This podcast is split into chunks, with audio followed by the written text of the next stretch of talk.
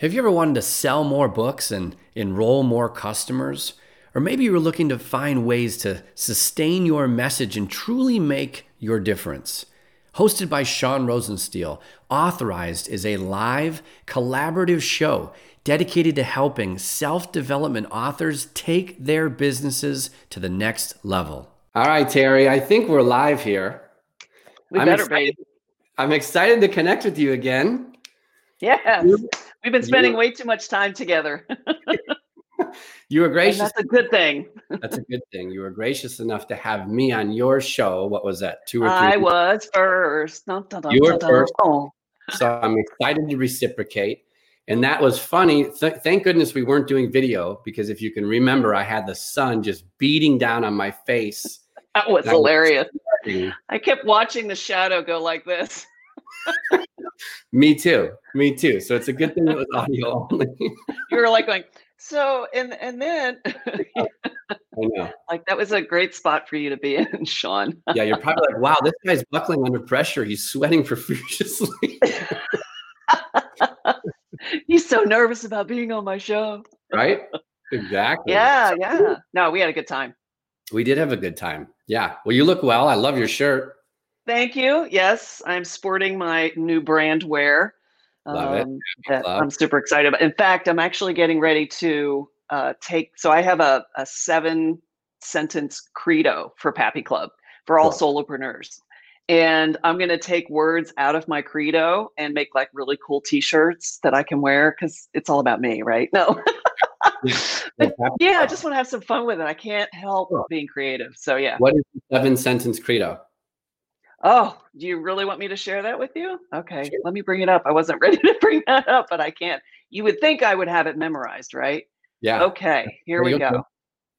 It's uh, for anybody who wants to read it, it's on pappyclub.com. And the seven characteristics of solopreneur happiness. Cool. Pappy Club believes that every solopreneur deserves to have creative autonomy, fulfilling their dreams, to be nourished within a community of other solopreneurs to have access to reliable expert resources and support, to be confident about their business and income, to be known, understood, and valued for who they are and how they serve others, to have clarity around their business marketing and operations, and to be happy with their progress, yet hunger for more. Cool. Awesome. I love I got chills reading it. I love that. You know, you really gave me kind of a, a breakthrough when we first connected because I've always looked at myself as an entrepreneur. And many, many years ago, I scaled one of my businesses and I had a team. I had the overhead, I had the payroll, and there was a lot of pressure in that. And I recognized the fact that maybe that's not for me. And so I very strategically scaled back down and I was very happy that I did. And now I'm really happy to be flying solo. And sure, I delegate and I have, you know, some vendors in place and some contractors, but my wife and I really run oh, you the need show. it. Yeah. Yeah. And so when well, you said, you shouldn't have your wife do everything though, Sean. Well, she she doesn't. She's, she's just as good at delegating as well, the I kids too. I mean, you yeah. are delegating a lot. Sometimes now that they're getting older. She's good at delegating the things I delegate to her right back. So, yeah, good. Excellent. I like this woman. But you gave me a light bulb because I'm like, you know, I think I'm probably I fit more within that solopreneur bucket than that entrepreneur bucket. Like I am not looking to be, you know, I'm not looking to grow a company and have hundreds or thousands of employees. Um, I don't think that's in my comfort zone or DNA.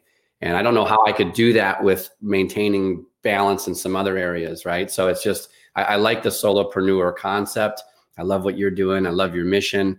And I struggled to create the little graphic for this episode because you're not quite there with the new cover art for your new book flying solo no no this is this is a little bit of a hint to it and you even said oh. flying solo when you were talking about your transition and scaling yeah. up and scaling back right. you said flying solo and i'm like look he's already dropping the name of my new book I, I love it so i struggled because i put that little it was like a white book cover with a question mark and when I asked you like what your greatest accomplishment, like you I may are, go with that, Sean. Actually, I may actually use that. That's yeah. like because a lot of solopreneurs really don't know. you're not a novice writer. You're not a no- novice author. I asked you via email a few days ago, like, what's been your greatest accomplishment? You have written and self-published five previous books. That's amazing. Yes. Yeah, yeah. 2007 was my first one, and it was a memoir, and that just opened a door of like, oh, I can actually do this, and I just got all these ideas and started just writing like a fiend because I love, unlike some people, I love to write. And uh, are you looking I, at me?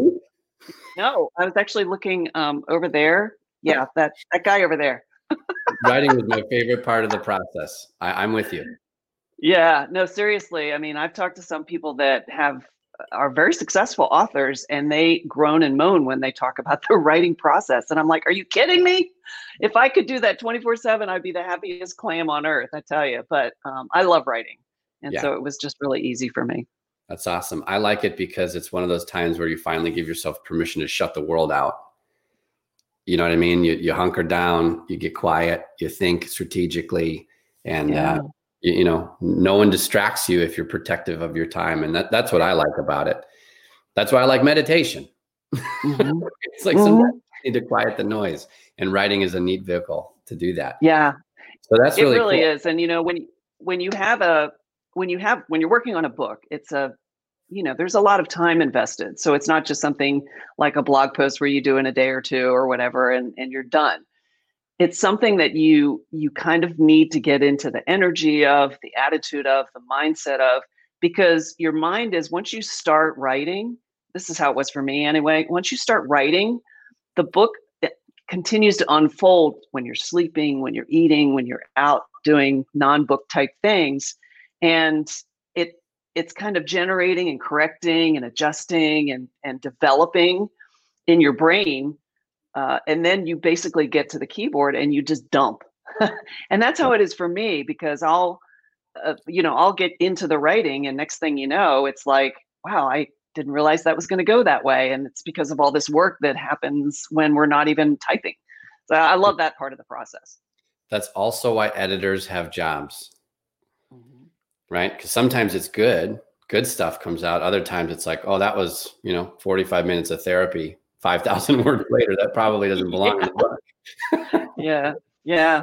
Absolutely. Yeah. So, what was one of the biggest learnings you've had? You know, five books self published. Like, what was the biggest lesson that came out of that? The biggest lesson was I'm a writer and I can do this on my own. Because when I first started, uh, you know, I love anything I take on new, I, I kind of like, I'm voraciously hungry for the how to of it, understanding how it works, research, all that stuff. And that's what I did. I like dove into the writer's world with so much excitement, enthusiasm, and innocence, if you will, not really understanding what it took to be professionally, traditionally published. Mm. And you know, getting an agent, having a book proposal, having working with an editor, you know all the stuff that's involved in going a traditional route and as i went down that tunnel with no cheese is how i'll put it at the time and this is back in 2006 um, i was very frustrated because i wasn't making any progress granted memoir is probably one of the toughest genres to start with and to sell to a publisher if you're a nobody and basically you know not to diminish myself but i was a nobody to a publisher now, if I was someone famous or had, you know, been a president or something like that, it would have been completely different. Sure. And yeah. And so what I ended up doing was I said, wow, I heard of this thing self-publishing and the rest is history. So I think the the biggest learning was I can do it on my own. I even made my own uh, publishing company uh, when I got my Bowker ISBN, and legally, it's like I'm the publisher, and I'm basically using Amazon to distribute the book. Good for you. And that was when back in 2000. That was 06. Yeah. Well, wow. the, in wow. 2006, the I don't know that Amazon was doing its print on demand. Uh, that they, right. I don't know that they were quite there yet. So I used a company called Author House, hmm. and they did print on demand uh, books for self-published authors. Cool. So that's so wow. that, and it's still with them. It's not actually um, an Amazon product, but all of my other books I went directly through um, Amazon CreateSpace. Cool. Yeah, CreateSpace. Yeah. So you've seen a lot of interesting changes in the last 14 oh, years. Yeah. Yeah. Yeah. Cool. Well, you know, the last book I published was 2015. So I'm over well overdue because I was doing books like every every year or two. I was just, you know, just like prolific. right, right. So okay, so when you look back over all that that that period of time, what was like one of the biggest mistakes or set, mistakes you made, or maybe biggest setbacks you had? Tell me a little bit about the struggle. Well, honestly, you know, it's funny because when I hear the word mistake, I'm like, I don't look at my past events as mistakes as much as I look at them as oh, kind of like a big pinball machine where you get bumped off of different things and you go in different directions. And I think that everything along my journey as a writer has mm. served its purpose from the moment that I started that first book, which was inspired by my husband passing and hmm. his journal. And I was looking for a book that told a love story. And every you know book about widows and dying and death was all about how to recover from it how to deal with death the stages wow. and all this stuff and I'm like, no, I don't want that. I wanted to read a love story because that's what I felt that I lived. And so when I found his journal, I was like, it's right here. All I need to do is just tell our story and intersperse wow. his journal, which is what I did. And it was such an amazing experience. I had, you know, all the emotions as, as you can imagine writing that story, but I did it the way I wanted to do it. And so I don't look at that or any other approach that I took with the books as mistakes as much as allowing myself to have the freedom to explore and do things differently and really do what, you know, my gut is telling me. And if it doesn't work, then try something different the next time. So for me, life's like a big pinball machine, you know, and the lights are going off and the bells are ringing and the score's going up and you know, it, that's the fun of it for me. So that's kind of how I look at it. Yeah, wow. What an amazing story. What's that memoir called? It's called 14 Days because 14 that days. was the that was the amount of entries that he had in his journal, just 14 days. Wow. Wow. That's amazing. Mm-hmm. That's amazing. Yeah. Must have been a pretty emotional experience for you. Yeah, going- it was emotional because it was like kind of reliving a lot of it. I mean, a lot of it I was because it had been when I started writing it, it had been two years since he passed away. And then six years prior to that was all of the hmm. you know medical ordeal and then prior to that is how we met so i was like i had to go back over like 14 wow. years of you know what we did and it was challenging to remember everything and you know our memories work in very selective ways so i tried to recall as many details as i could but also tell a good story and it was that book that i, I learned probably my most important lesson about being a writer Mm. And, you know, a lot of writing instruction or ghostwriters or people who are experienced in writing books always say, you know, show, don't tell. That's kind of the basic stuff that pretty much everybody learns. Um, and then Stephen King talking about, you know, writers to get to get to be a better writer, you just need to read a lot. He wrote that in his memoir on writing. But the the number one thing that actually a friend, a fellow writer, shared with me because they were looking at what I was doing in a draft and they read it and they're like terry you're trying too hard to walk the reader through the experience what you need to do is allow the reader to come to their own conclusions. And that was the most powerful thing. It was it was really freeing sean because it enabled me to stop caring so much about the reader experience. And then i like stepped back into my body and said i just need to tell my story and tell it in a way that it occurred to me. And then everybody's going to have their own experience. And that was probably the most powerful thing that i learned as as an early young writer uh, you know creating books and such so yeah that was that was pretty powerful and that came out of that memoir experience cool cool yeah and it's so true i mean we all listen and read and watch movies autobiographically mm-hmm. and i mm-hmm. think it's important to allow that uh, interpretation to take place right yeah. To to guide them but not lead them exactly you know just let them have a little imagination along the way too so i think you know that's- and that's and that's why i just have to have a little editorial rant about that because when i see people eh, which is interesting because readership is actually up among all generations right now but when i see people kind of like scoff at books and not want to sit down with a book whether it's electronic version on a kindle or otherwise or it's an actual paperback um, they don't understand that it's not about consuming the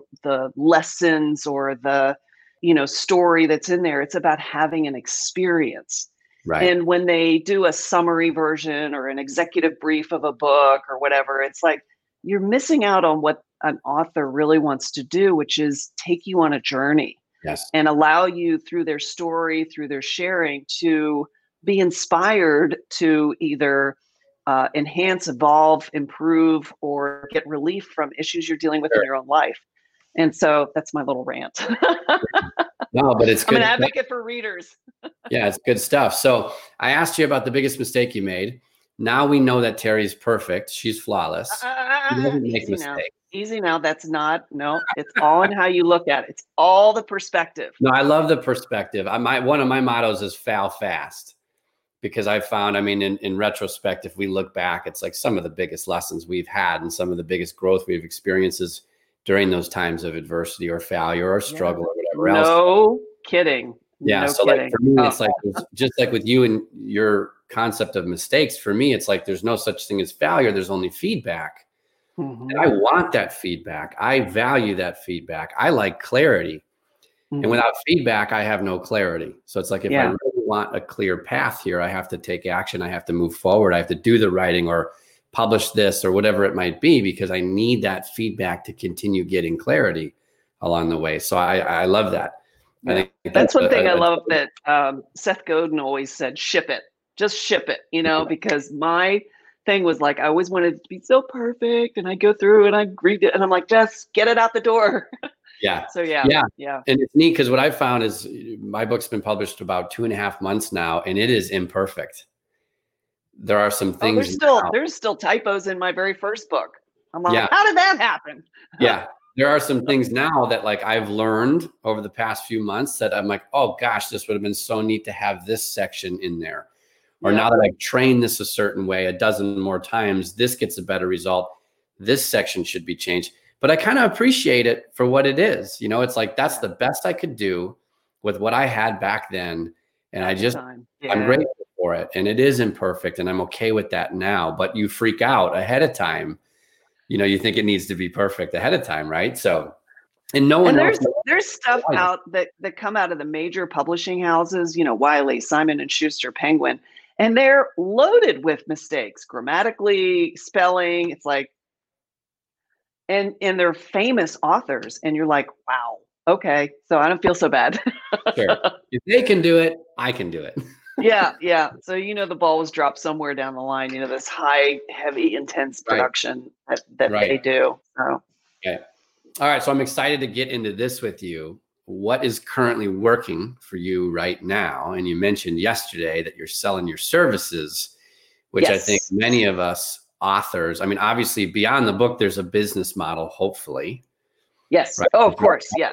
living these days unless you have a massive publishing deal with a massive following. So hopefully if you're writing a book or you've published a book you have something beyond the book for people to uh, consume whether it's a yes. program uh, whether it's an online course a mastermind whatever it might be so when I asked you what was working, you're like, whoa, I'm selling my services. That's what's working. I'm like, oh, I can't wait to find more out about that. So tell us a little bit about your services and and how are you selling them? Because I think a lot of us would get a lot of benefit from that. Well, I hope so. That's why we're having this conversation. Right. So just for your viewers and my viewers even who may not know my complete background, um, my whole career has been in commercial art, visual communications, advertising, marketing, copywriting, branding, customer experience. That's my happy place. So if it's business and communications and building relationships through business, that's me, right? So that's my happy place. And I went to art school. I'm a geek. You know, I know all the technology stuff. I love shooting video. I love behind you.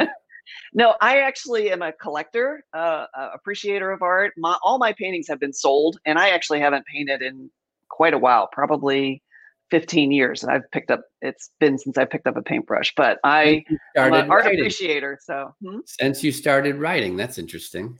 Yeah, kind of. Yeah, a little bit. I mean, the creative is always flowing with me because I do it in my job. So I started my business 15 years ago, and it's a very small boutique agency. I have zero employees. I am a true do it yourself lifestyle solopreneur. So I have a couple of like junior designers and subcontractors that help me. But for all intents and purposes, the big important stuff I do for myself sure. Uh, or for my clients. And so my goal with the books was to somehow weave my writing into and around the work I did professionally. So the problem was I didn't have a good enough strategy mm. on how to weave it all together. Okay. And a lot of it also was because I just loved to write. So whatever was there that I felt that I needed to express would be the book. and it's like and that's kind of what's going on with my current book which is flying solo. It's a survival guide for solopreneurs. So in the last two years i've like picked a lane and i'm like so embedded in that lane. I've done so much research into lifestyle solopreneurs. My podcast uh, is for and about lifestyle solopreneurs. And so i have this i i've got two books actually in my brain can i stop you for a minute? Can i yeah. stop for a minute? Yeah. For those of you who aren't familiar with Terry's podcast, her current season, and it may have just ended, but I think like the last seven. It, it ends on 11 uh, November 9th. Okay, one of the reasons I was so excited to to meet Terry uh, when we met a few probably months ago initially, but she has an entire season dedicated to authors who have businesses that are looking to write and publish books and and use the book as I don't want to call it a loss leader, but use the book as a lead generator. So if you haven't yet, Terry, mention your podcast if you could, because this whole season yeah. gold for people like us. Yeah, absolutely, Sean. So my podcast is called Simplify and Multiply, and you can find it under that or under my name. I'm on all the channels, and I do the podcast uh, in seasons. So every season has a theme around something that's going to benefit a solopreneur's business. Awesome. And I even have some themes on like dealing with fear and worry, finances. So I try to bring in all different aspects of what it is to be a solopreneur because it's a very unique vocation.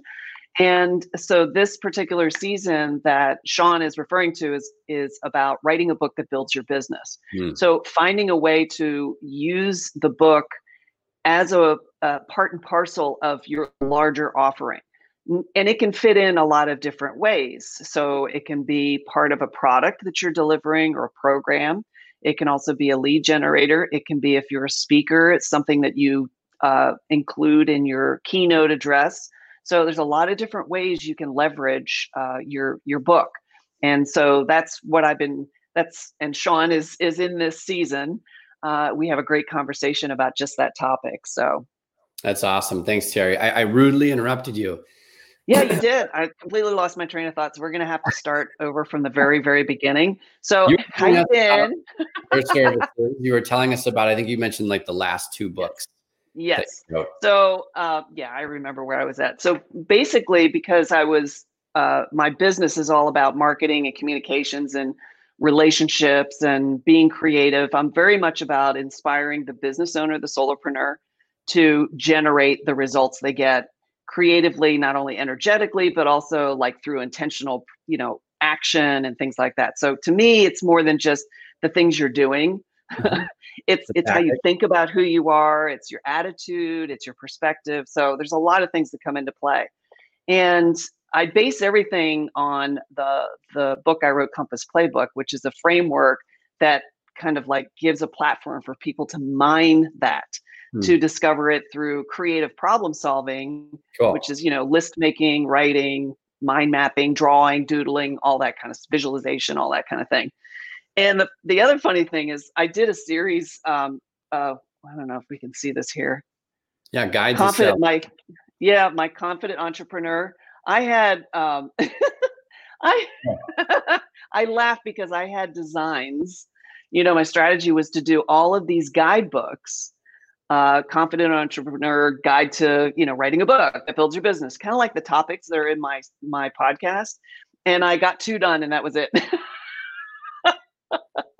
I'm surprised so, you're such a create you know you're such a creative.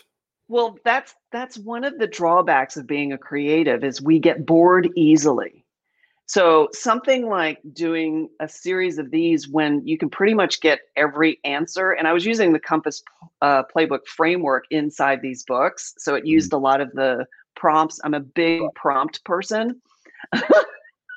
Still doing prompts to this day because they really help my clients move the needle. Um, and yeah, so that's been my experience. It's like I I'm like, okay, I got this strategy, I'm gonna move forward, and then I get bored with it. And I get an idea for something else and then I move on. Compass is another example. I had online programs, I did Facebook ads, I wrote uh, two versions of it, right? Uh, the actual workbook version, you know, which is the big one where you go in and you do all the plays in the book. And then I did a compass, you know, like a one you use with a journal, which is basically just, oh, I'm doing a terrible job here with the camera, but you know, it's just, and I was envisioning this whole compass playbook universe. And because it was a consumer sale, not a business sale, it was so hard and so much money went into Facebook ads to get people to get into the programs. Mm. So it was just kind of a flawed strategy from the get go. And in that, I just didn't have the resources to keep up the advertising to create a brand in the consumer space. So, you know, that was a, another pinball lever that threw me uh, against the other side of the pinball machine. And and I learned a lot from that experience, a lot, a lot. So these are kind of things that were in my lane, but would would kind of go out.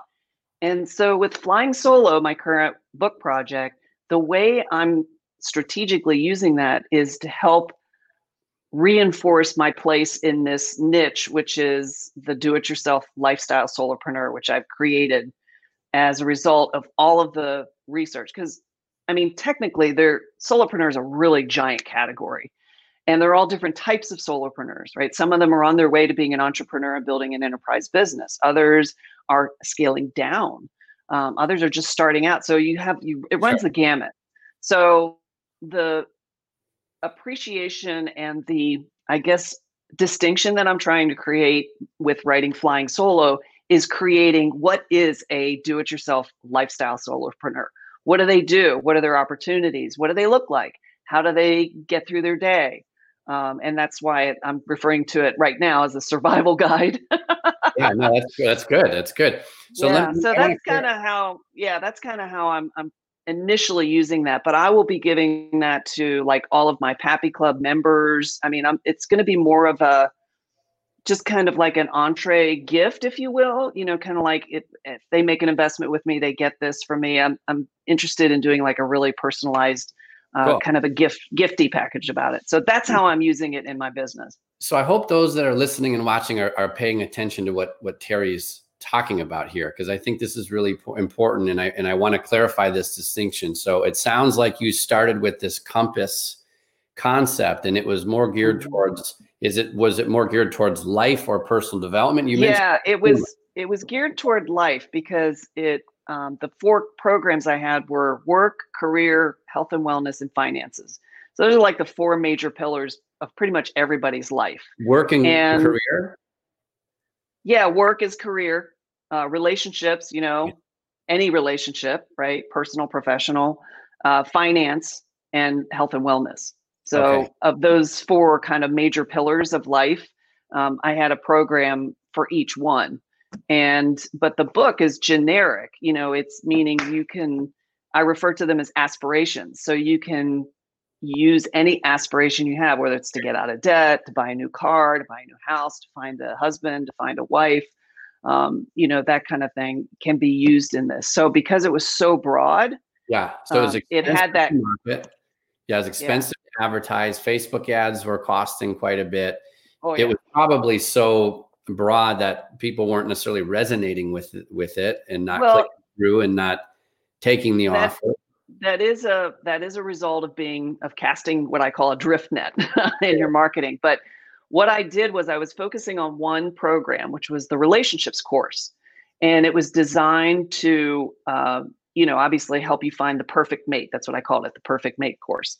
And so I did a, a really nice, very powerful webinar about my personal experience losing my husband and meeting my current uh, partner and you know how he and i are just like you know doing great. And um, what was interesting was in my demographics on my Facebook ads, I chose uh, primarily women because they're they would be more apt to invest in you know self development and healing and any kind of thing like that. So I wanted to start with women and then expand it out to both genders. And I focused on women who were recently divorced or recently widowed.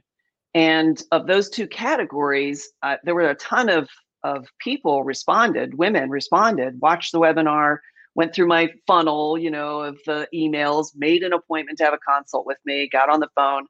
And all they wanted to do was complain about their situation. Mm. I had done such a good job in the webinar telling my story that they completely resonated and like aligned with who I was. And they're like, oh, she went through what I went through. Oh, I have to talk to her. So all of a sudden, I have all these women coming to take my time, and they had no interest in improving their situation or finding their mate or recovering, you know, or, or moving forward they wanted to stay where they were because they had such a strong identity yeah. with their experience, which I totally get. I lived it, right? And wearing it kind of like as a, I don't want to say martyr, but like a badge of honor, like, oh, I went through this. Yeah. And so what ended up happening was because I was attracting that type of person that wanted to just kind of like hang out with me and like, hey, um, it was a, a, failure from the standpoint of um, uh, you know, just getting people to invest. I, I got a handful of people to actually invest in the program. And most of them that invested in it didn't even complete it, which is very chronic with online courses and such. So yeah, that was so a huge learning because it was consumer and I was focused on something that I didn't understand my target market well enough to know that there was enough pain that they needed to move through it. And I was giving them a pathway through it. So it was wow. really it was really interesting learning experience. Yeah it's super valuable. So you were you you, you after the fact realized that you were maybe attracting the wrong time type of person totally. Yeah. that that type of person had such a strong identity that only few would invest because most people probably didn't want to transform. They weren't ready yet, maybe whatever the reasons were, but ready or just didn't believe they could, or yeah, yeah. And then the few people, a lot of a lot of people get payoffs from the attention they get from having a trauma mm-hmm. and having a trauma story, which I found really interesting. And they couldn't wait to tell me their story. And I'm like, okay, we're not here to talk about your story. We're here to talk about giving you a pathway out of the pain. Right. And they're like, oh no, no, no, I got to tell you my story. And so it was it was very frustrating for me because I had, oh God, I put so much time and effort into creating all of the assets because you know i mean facebook advertising it's not just throwing an ad up on facebook you, there's a lot of behind the scenes stuff you have to create to sure. make it successful. So yeah and then the few people that did invest weren't getting the results that you knew you were capable of delivering. You knew that they were capable of getting. So it was just kind of a you know empty place. So so then you yeah pivoted. Did you make the pivot to more a solopreneur type of did you take some of the content and roll it into the business? Well the the compass framework is a really solid framework and i use it throughout all of my better three which is the name of my uh, advertising agency. And uh, I, I it's like permeates everything i do. So it's like kind of how i function in my life and it's how i coach my clients and tools i use to inspire that creativity. And so that's always going to be in in the work that I do. But the Compass experiment, if you will, was a, a really great learning about Facebook and audience. And so what it showed me was like I need to go back to my lane, if you will, which is the marketing for small business, mm. and find ways that I can use what Compass brings to the table, but in the context of a business owner. Yeah. And so that that started building the uh, the product that is now my podcast, which is Simplify and Multiply, and my subscription service, which provides solopreneurs access to me uh, as a strategic coach, uh, art director. You know, just kind of helping them stay on track, uh, which a lot of solopreneurs really need. It's not about getting the stuff done; it's about actually getting support and the right guidance to to be strategic because we're also close to our own stuff. Right. And so that's that's where I'm at. It's like Pappy Club and my Simplify and Multiply podcast is really what is feeding and bringing all of that together and and why you know hence the flying solo book uh, that i'm working on so it's it's just you know it was kind of like okay good learning because i'm get actually getting ready to do facebook ads for pappy club mm-hmm. and uh, i've learned so much uh, going through that experience in the last campaigns that i was running for compass that you know like the first thing i did was hire a company to do my ads for me. Yeah yeah. I didn't want to have the same the same uh you know i i spent like over $30000 in ads and did not see an roi and i was doing all the ads myself and i had a good ad you know like a good coach that i'd hired but i was essentially doing everything myself and this is back in 2017 when facebook still was you know kind of wonky from an advertising standpoint now they've they've really fine-tuned their advertising uh, stuff. So I'm like, okay, I'm going to hire those people to do it because I just I'll yeah. create the content. Yeah, I'll do no, all the you know the live stuff, but they got the they have it from here. Facebook has gotten way more expensive in the last three oh, years. Yeah, and I think what you're suggesting here is the importance. You know, it's so critical to have that ideal audience figured out or that niche audience. I call it niche, yeah. but to have that. Yeah, fit. I do too. And you know, oh. it's interesting because you have to you have to understand for those who are watching who may not be familiar with Facebook ads or not really cut their teeth on it is you, you need to teach Facebook. So you can't expect you need to let your ads run for a while so it builds the algorithm and figures out your audience and then the retargeting. And there's a lot of nuances to how Facebook ads really work. And that's why you really need someone who does it like 24 7 and knows how to uh, finesse it. So that's that's one of the things that i did learn in doing it myself versus um, you know having somebody else help me with it. Plus it takes a lot of time and i'm i'd rather focus on taking care of my clients and my my pappy club members sure okay so when i asked you what's working you said selling my services are you referring to the pappy club right yes i'm referring to pappy club as well as uh, the done for you services that I do with Better Three. So okay. I have three three main products in my business, and that was also one very smart thing I did in my business probably about five years ago was create products and mm-hmm. simplify right. what I was doing in my business. And right. uh, it's a strategy product. It's a hands-on implementation where I build things, build websites, write copy, do sales funnels, email automation, selling systems, branding, you know, whatever, right? Um, content marketing strategies, all of that, I will build, design, and roll out and support my client in getting that um, into their in source so they can create that, you know, ongoing content themselves. And I have a very unique approach to um, to doing websites. I use story brand framework, and I combine like a sales page with a traditional website. I call it a conversion website and uh, the clients I've built these systems for are doing amazing. Um, and and it's so it works. And then the third product I have is tactical coaching, and Pappy Club kind of came out of my tactical coaching, and the difference between tactical coaching and regular coaching or doing it for somebody it's a blend of having the benefit of someone who has strategic insight understands the client and their goals, but also can address all of the application and tactical things. Like I can speak to copywriting. That's why I say it's like like an art director. So I can look at how something's displayed in an ad or on a web page and say, okay, this is hard to read, or you should try a different font. And I can get into the weeds on all that. But at the end, the client or their in source resources, if you will, are doing the actual graphics, copy, right. and this, that. So tactically, I'm giving them coaching so they know exactly what they're doing is the right thing to do, and they're eliminating things they don't need to do that are going to waste time.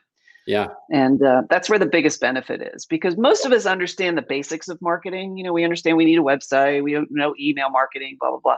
But so many solopreneurs struggle with professionalism from the standpoint of looking like a real business and being clear and facilitating the buyer's journey.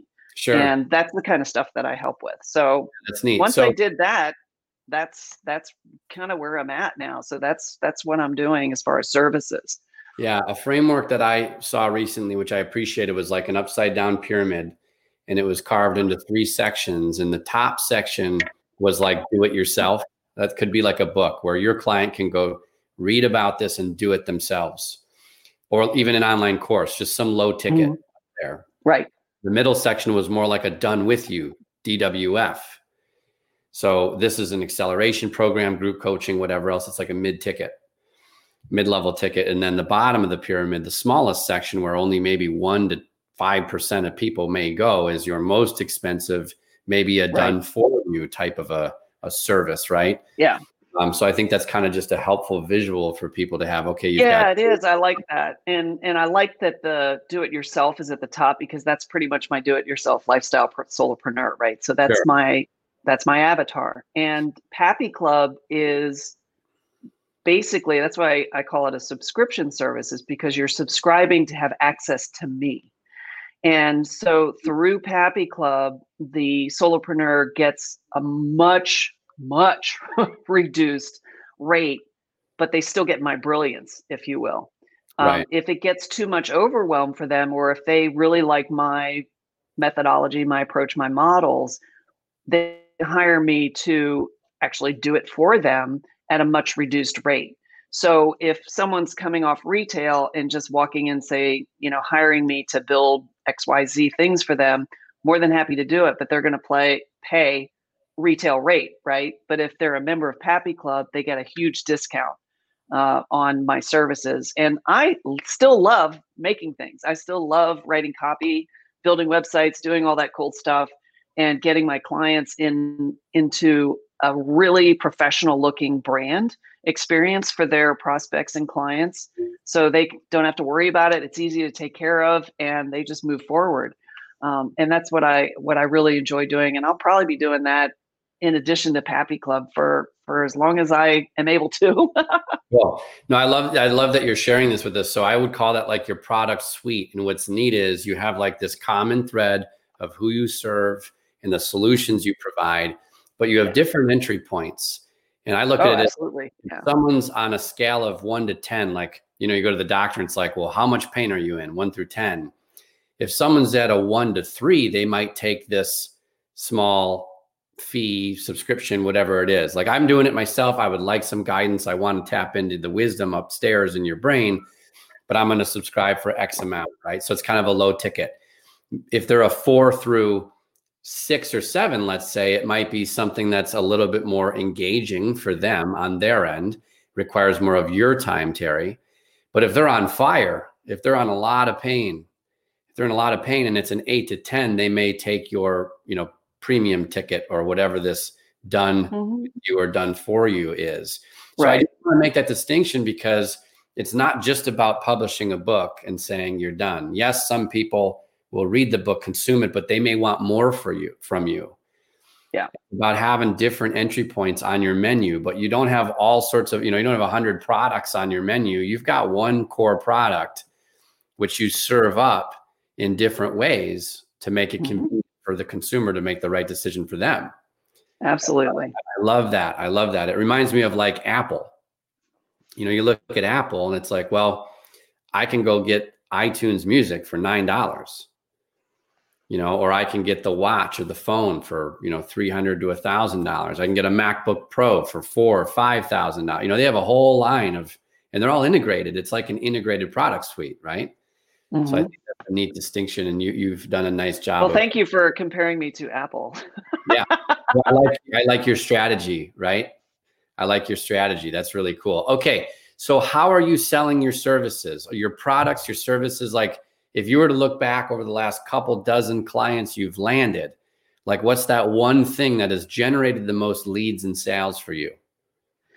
Well, it's believe it or not, it's kind of old school. I'm I'm I am actually quite traditional in the way I market and sell my own business. Um, that's not necessarily something that everybody does. And I've, you know, it's funny. I was talking to someone about this just the other day. My whole career, working in the corporate environment, advertising agencies, I was always hired for my creative ability. So what I produced. So I was always the one sitting either at the drawing board or behind a computer writing, designing, whatever that was. And then mm-hmm. my output was a result that the business used for a client or for themselves or what have you. And so I was trained professionally, like my mindset, everything about who I was was okay, I'm behind the curtain, pulling the levers, making things look good. And that's where I'm happiest, right? I'm kind of a natural introvert anyway. And when I started my business, I just kept kind of doing that. You know, I, I kept being behind the scenes and I never was big and flashy about advertising my business and you know, this is who I am. Here's my brand. Look at my books. You know, me, me, me. I was never like that. And it wasn't until recently that I realized that I have to step out from behind the curtain and be more visible and take a stand for what's important to me, which is really championing solopreneurs. And that's kind of occurring like right now. And Pappy Club is the evidence of that. That is actually how, that's why I'm doing a Facebook campaign. That's why I'm writing Flying Solo. That's why I've been producing my podcast and interviewing amazing people like yourself. and so that's that's been a big growth thing for me as a as a business professional because really standing in my own value and recognizing that people want to have a, a more direct relationship with me has been a big thing. So, to answer your question, I kind of had to preface it a little bit. To answer your question about how am I doing that, up until very recently, aside from my Compass Facebook debacle, not a mistake, a learning experience. Yeah. Um, I have done no advertising. So hmm. I was lucky enough to get business through referral. Um, the last corporate job I had was at Marriott, and I had a ton of connections through Marriott. And it was one of those things he told two friends and then she told two, and so on. So I ended up getting business, like a lot of business in New England, Florida, you name it. And because I could do so many different things from writing, design, you name it, people were just kind of seeing me as that technical guru, which is why I kept doing that that same stuff. So because of the nature of what I was doing, it was very time consuming. So to be able to serve more than i don't know 20 30 clients in a year was really difficult especially depending on what the project was. Sure. and most of the clients that i have i've had since i've started business believe it or not they still come back to me and say hey i got this little project. So they use me like a freelance graphics person or a freelance this. And it wasn't until recently that i realized i need to move more into strat- strategic work. Um, and so that's what kind of helped me create the products so the way I sell is I get on the phone, I reach out to people, I make connections, I build relationships, I inquire what they're doing, I ask them if they need help, I ask them if they, you know, are using any. So it's traditional sales, and and the funny thing is, I I wrote this this book on selling, and selling. You know, my my confident entrepreneur guide to selling and the, it's a hilarious book. It's, that's actually the last one I wrote because I, I write in there about my very strong resistance and reluctance around selling because of the way I sell. and the first 10 years of my business, if not longer, I never had to reach out to people and, you know, do a, a, a sales call or whatever. People were coming to me and just saying, Hey, so and so referred me and I need help with this. I'm like, okay, you know, so I yeah. was really spoiled for a long time. And as a result, my business just kind of stayed in this one space of revenue generation um, because I never wanted to like hire a whole team or expand or do all that stuff. I kept myself right in this sweet zone that was like a nice living and I had a lot of freedom. I could be super creative. I had great relationships with my clients.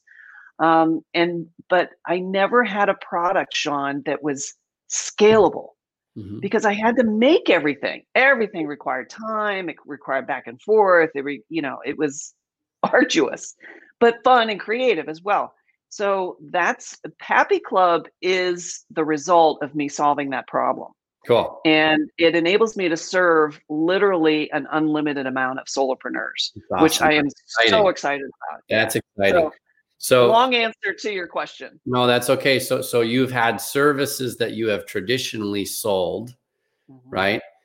Great, and that worked and it still works. And now you're looking to do a little bit more scale. You've productized what was previously yep. a service because you have a proven model for that, which is so exciting. Yes. You invented this Pappy Club. I know you've got great traction there. We talked about it a few weeks ago. Yeah.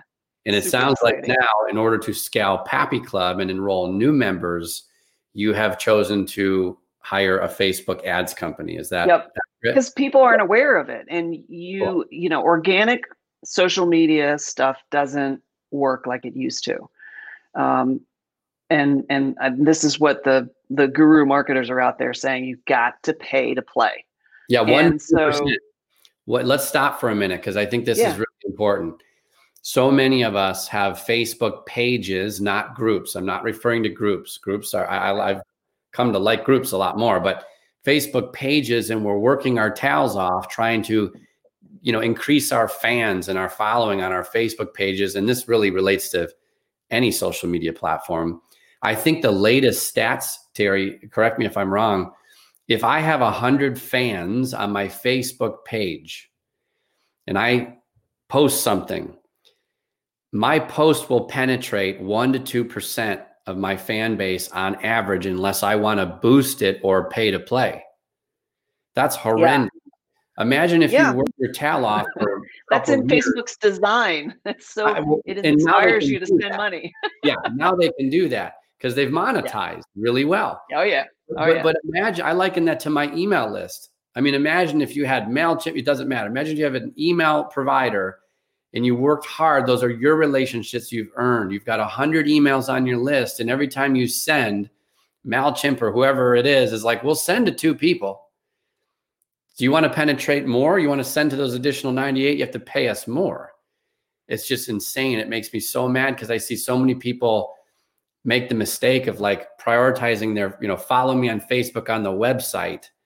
Mm-hmm. Or you see, you know, cars with their little, you know, like us on. It's like, why are you working so hard to get people to subscribe over there when you have no control over that and you can hardly you know you spend all this time creating a post and you can hardly penetrate the audience that you've worked so hard to build yeah. so i love what you're doing as far as pappy mm-hmm. concerned because you're basically you know the fish are feeding over here and by running ads you're saying hey look what i've got over here you're hooking people away from mm-hmm. facebook over to your yeah. membership where you can control the content they'll value yeah. the content. So I, I love what you're doing. So um, yeah. what are you looking to? What's your budget roughly? I mean, like, are you just kind of? Is this a trial run for you? Are you going? No, this is. I'm going all in. I'm going all in. And like I said earlier in our conversation about you need to give Facebook time to figure you out. Because here's the thing. I mean, when you think about it, and this is this goes for Google AdWords as well the advertisers want you to be successful because if you're successful, you'll spend more money. And anybody you see who's advertising on any platform, when you see them a lot, it's because they're making a lot of money. So, because you can go broke fast if you're not getting results from your paid advertising super fast. So, to be perfectly transparent, which I have no problem with, I hired a team for four months to start and I'm paying them $3,000 a month mm. to manage my whole account. I'm still creating all the videos. I created the lead magnet, I created the funnel. I'm doing a, a, a revitalized strategy. So I shot all the videos. I mean, everything I built, it's all living on my site. But they're taking my content and they're creating the ad campaign and they're doing all of the, um, you know, the audience build and everything because I'm not giving them a list because Pappy Club's relatively new. So I don't really have that much of a list for them to start with. So we're sure. actually going to be building from scratch, um, which is another thing. If you're bringing in a list, uh, you can do retargeting, you can do lookalike audiences, you can help Facebook learn quicker. But at the end of the day, Facebook still needs time to figure all that out. Sure. So if we're looking at four months at 3K a month, that's $12,000. In addition to that, I have to pay for rev.com, which is a very small amount. It's like 0.5% of that because you need captions created for your Facebook videos because most people listen without audio. Um, I'm trying to display all my expenses. And then we're starting at $40 a day, but probably we'll move to $60 a day. So my Facebook ad budget, meaning the money I pay Facebook to do my ads, um, is going to range between two and three thousand dollars a month. Yep. So we're looking at a twenty to twenty-five thousand dollar investment over four months. So if I my conversation with my Facebook team is if I get an ROI, in other words, if I see trends toward growth, I'm not expecting it in the first two months, but if I start to see trends in growth of memberships, growth of adoption, growth of list build, um, there's a bunch of different metrics that I'm using as go bys. Uh, I will continue to invest into it. But there'll be a point if I'm not breaking even, like it's six months, if I'm not breaking even, then I need to revisit the whole strategy and, and try a different tact, you know, that whole pinball machine. So that is my, that for the world to know, that's what I'm doing. well, I appreciate you sharing that. Yeah, that's awesome. Yeah. So you are all in. I want to have you back on in four months because I want to learn about. Yeah, well, I hope you have me back on for a lot of different reasons because I'd love to talk about you know any kind of marketing that your audience uh, yeah. has challenges or questions with. I'm happy. You know, I know that this is authorized. It's it's really focused on the the author, the book, the writing, but to me, it's a bigger universe that makes a book successful. Yeah. It's yeah. a bigger universe of how it is for the primarily about the, the business author. behind the book. Yeah, you know, the, good. Well, perfect yeah, yeah, yeah, for sure. So, okay, I, I, love what you just shared with us. Um, but for those listening or watching too, I want to make sure like you don't have to invest $25,000. You don't have to go all in. What I do, like I just ran a challenge. And what I'll do is I'll do what's called the miser method. So I'll put like, I'll, I'll maybe set up 10, you know, ad sets, 10 different campaigns with individual ad sets strike that one campaign 10 ad sets but i'll, I'll spend like one to five dollars a day mm-hmm. in each ad set. And all you're trying to do is to see where you get traction. And you might run that for 72 hours. As terry mentioned like facebook you have to give facebook some time to learn what different audiences work based on the offer or the ad that you have out there. So yeah. for you know five dollars a day for fifty dollars a day you know you can spend 50 to 150 bucks over 72 hours and just see what works. And it's the same, mm-hmm. like it's the same way you throw a hundred lines in the water and three, seven of those lines catch fish. You pull the other 93 or 90, you know, seven lines out of the water and you mm-hmm. focus on those fish that you caught and you then replicate those results. You reverse engineer those and you keep moving. So as she mentioned, she's outsourcing this time because it is very time consuming. Yeah. and I want to give it as much of a, a, a, chance as possible because I know how to do Facebook ads. I've got clients I do for them and I know what's involved. yeah. It's very time consuming. But but yeah. but you don't need 25 grand to run an experiment. You can run an experiment for a lot less. Terry's mm-hmm. run yeah. ads. She's managing ads for clients. She's, you know, had her own yeah. trial and error with her own products and programs in the past.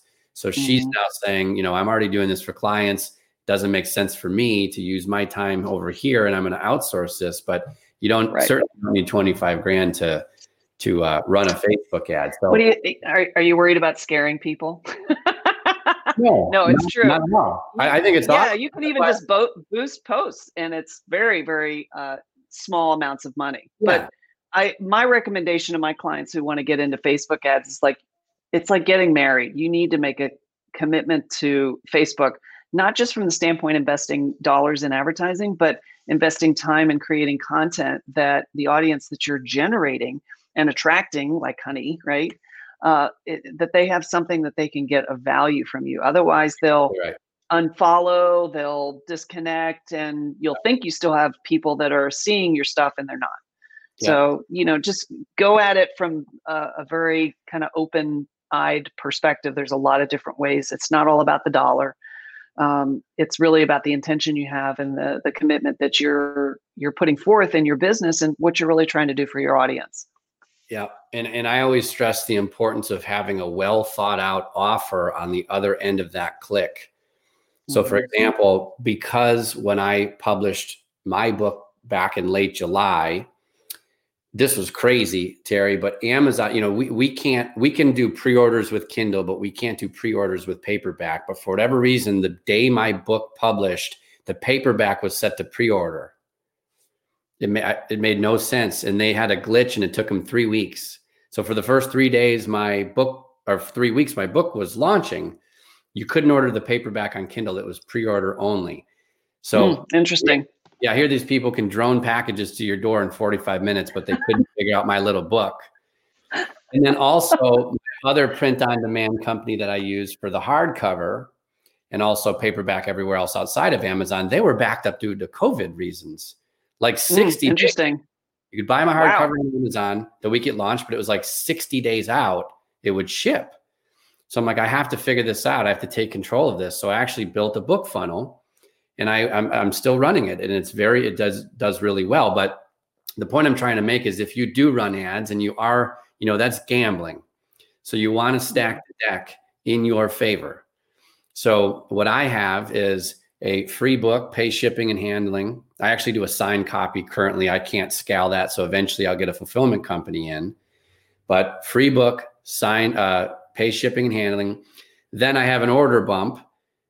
You can get the audiobook and the Kindle version for half off. And then I have an upsell to a $47 training. That's worth a heck of a lot more. So mm. what is all of my ad costs in Facebook are liquidated. I actually am profitable at times, depending mm-hmm. on the ad set, depending on the time. I can actually make a little bit of money, but then I have more things to offer. Yeah. It's the same thing served up with different different modalities. I have a challenge, yeah. an acceleration program. I have my online course.